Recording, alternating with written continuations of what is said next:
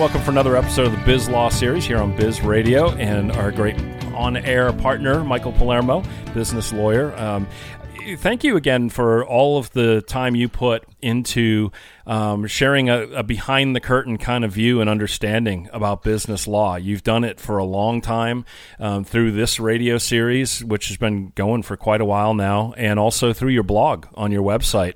Very transparent and very informative. Thank you for that. You're welcome. What what I do shouldn't be a mystery. If if you don't understand it after I explain it, that, then that's a different situation. But um, you know, I, I'm not giving people things that they don't understand. I, I want you to know what you're paying for. You're going to pay enough money for this legal work. You should understand why we're doing it. Well, I'm looking forward to this conversation today because one of the things that I hear the thing I hear most from people when I'm out and about in the community about biz radio is first and foremost, people feel like they're not so alone in, in, entrepreneurship. By mm-hmm. listening to the station, they're like, "Oh, thank God, there's other yeah. people going through what I'm going through," and they learn that so much. had the same problem. Yeah. yeah, yeah. And the other thing that I hear from a lot of people is I've always thought about maybe starting a business, either as a mainline thing or as a side thing, yeah. and they never had the courage to do it. But now, after listening to Biz Radio, they're like, I'm thinking I'm going to actually do it. And today's episode is a perfect um, piece of, of, of required listening because you're going to go through very fundamental. Here are the legal steps to start your business, and I and I love that, especially for all those people out there who are um, you know, very close to becoming entrepreneurs themselves, or maybe people have had a business and they want to start another one, but they want to start this one better than they started their last one. yeah, interesting take. Uh, so we're not talking about uh, sole proprietorships here. So someone who's just going to go out and uh, you know repair repair cars uh, out under the the shade tree mechanic they call it. We're not talking about that. So yeah, what, this is starting an actual business, legal structure, right. and and all of that kind of stuff, and operating right. agreements, everything else. And right. and so um, where I see this happen is people that have maybe worked in a corporate setting for a while, maybe as an accountant or as an HR manager or something, and they go to start their own firm you know that, uh, those, that have, that's that's a guy I spoke with this morning. Did the exact thing. Oh well, there you go. Well, let's yeah. get right into it. We're going to go through the steps, the legal steps to starting your functional business. Go ahead. So there's there's uh, five steps we're going to talk about. Some of them are quick and easy. Some of them take a little bit more thought. Uh, and I do help my clients with all five of these steps. I might not do them for the client, but I have prepared these excellent FAQ sheets. I call them uh, frequently asked questions that give them step by step instructions on how to do some of these. They can do it themselves. Uh, first thing we're going to talk about though is determine what form you want your business to be. Generally accepted forms now are corporation or limited liability company. Generally, I don't care which one people choose. They both give liability protection to the business, which is a big reason we have corporations which form they choose is, is it's going to be mostly tax driven. So talk to your CPA about it. If the CPA says I want them to be in this form or the other form, that's fine with me. I, I could do liability protection with either one. Um, or if they have business partners or potential investors, they might want a particular form of the business. So when you're working with your investors, with your co-founders, uh, with your CPA, figure out if you should be a corporation or a limited liability company and then we go from there. I sit down with my clients and okay, we're going to do a corporation. We're going we're going to do a limited liability company. Here's here's the things you need to consider. All right, and um, I know that you work closely with people in things like insurance and CPAs and things like that. How how involved should other parties be, like a CPA, tax attorney, things like that, in this stage? Uh, bring them in at the beginning because people will ask me, should I be a corporation or a limited liability company? I get that question a million times. Mm-hmm. And the response is always, what, what does your CPA say? So the CPA should be involved at the beginning uh, stage of starting the business and also commercial insurance. We, we all work together to get make your business successful. Um, the commercial insurance company is going to tell you what what the liability rates are for your particular profession and you know whether or not you need to be formed up. They might even tell you uh, hey we need we need these contracts to be in place. I just had that with a commercial insurance uh, agent that i work with. She had a client where they need the insurer needed to see certain cl- contracts in place. So we all work together to get you what you need all right, and you know, and you have if people don't have a CPA already, everything you have people that you've worked with that you can refer. Hundred percent. That's right. how we do it in Asheville. Plenty right. people um, registering with the state, and um, you know, like you said, uh, we're talking about you know establishing um, you know an organizational business, not so much sole proprietorship, which right. can be a lot different when it comes to registering with state. Some people that are sole proprietors may just go down to the courthouse and file a DBA you right. know, and pay the 20, 30 bucks, whatever it is. But um, talking about registering with the state as a as a full business that's going to have employees and all that. Let's talk about that. The registering with the state. The short answer: it's a form and a fee. Uh, the longer answer is I, I will. I actually have just they're literally cut paste instructions on how to register with the state. And th- these um, these five things we're talking about, these are all legal requirements. You really can't skip one. But the easiest one to do, besides getting a EIN numbers register with the state. It's a form and a fee. You give them your name, you give them your corporate address, you sign it, you pay the fee, and as long as the check clears, I've been told you'll be registered with the state. All right, there we go. And um, the the next thing, in sometimes with registering with the state, especially this kind of goes with the first two steps that you've talked about. Um, you may be required to have a board. Um, you may need the the bylaws and things like that in place. So the right. next step, talking about bylaws and operating agreements, etc. Uh, they're legally required by statute.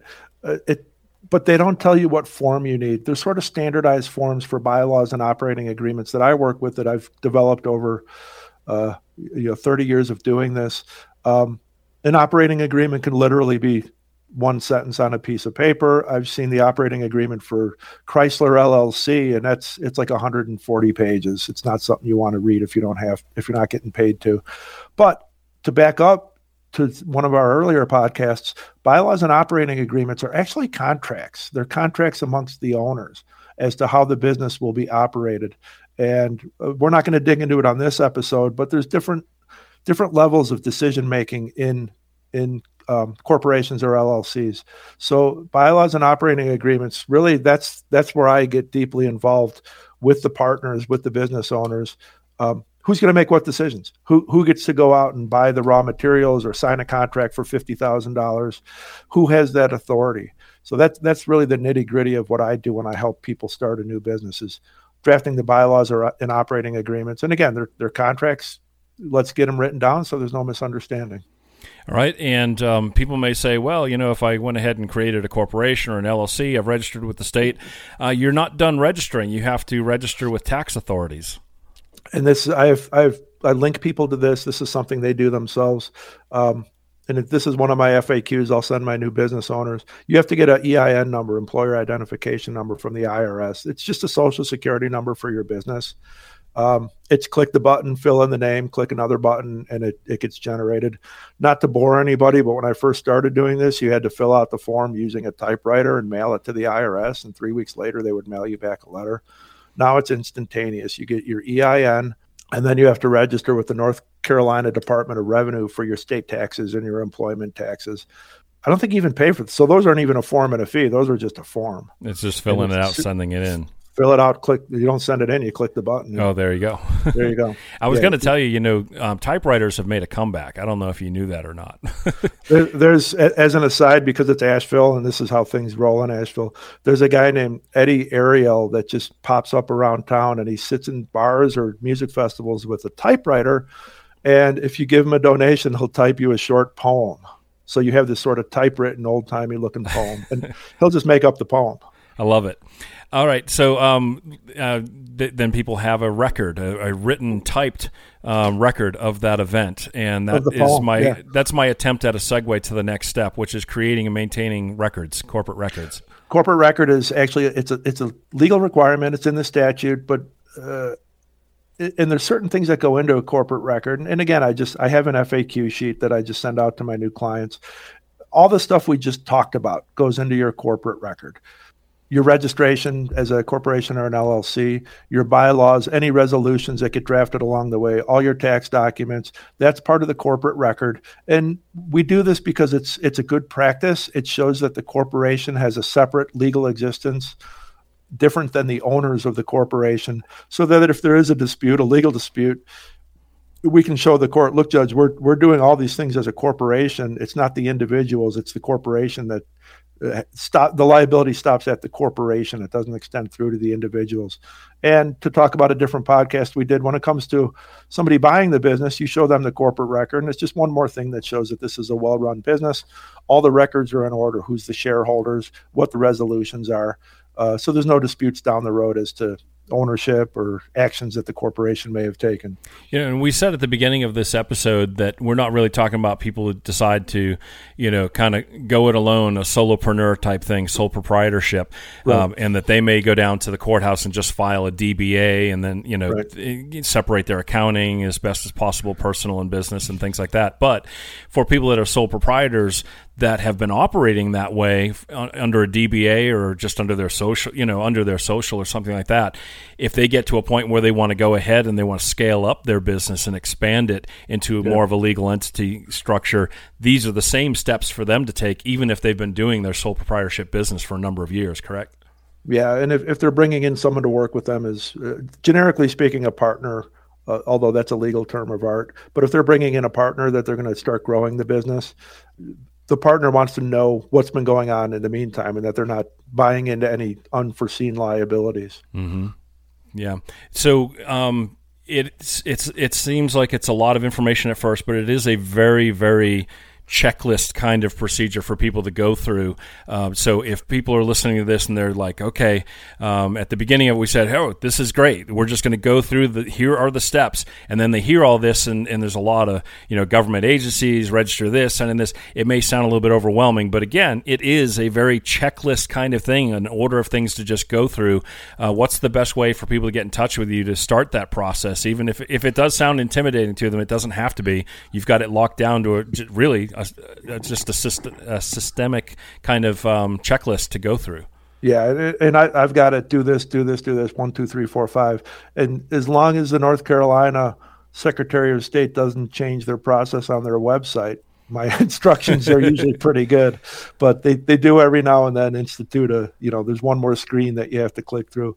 Um, but I, I, hand those step by steps to, to the clients once they hire me. Best way to get in touch with me is my website is palermolaw.com and there's a contact me button, or you can email me directly, palermo at palermolaw.com. Michael, always a pleasure, and thank you for taking the time to sit down with us and uh, really enjoy the Biz Law series. And again, uh, people should check out your blog on your website as well. Lots of very useful information there on all kinds of business law categories. Thanks, Matt. All right, appreciate it. Thank you for listening. If you liked what you just heard, be sure to subscribe to the podcast and be sure to visit bizradio.us to find hundreds of other engaging conversations, local events, and more.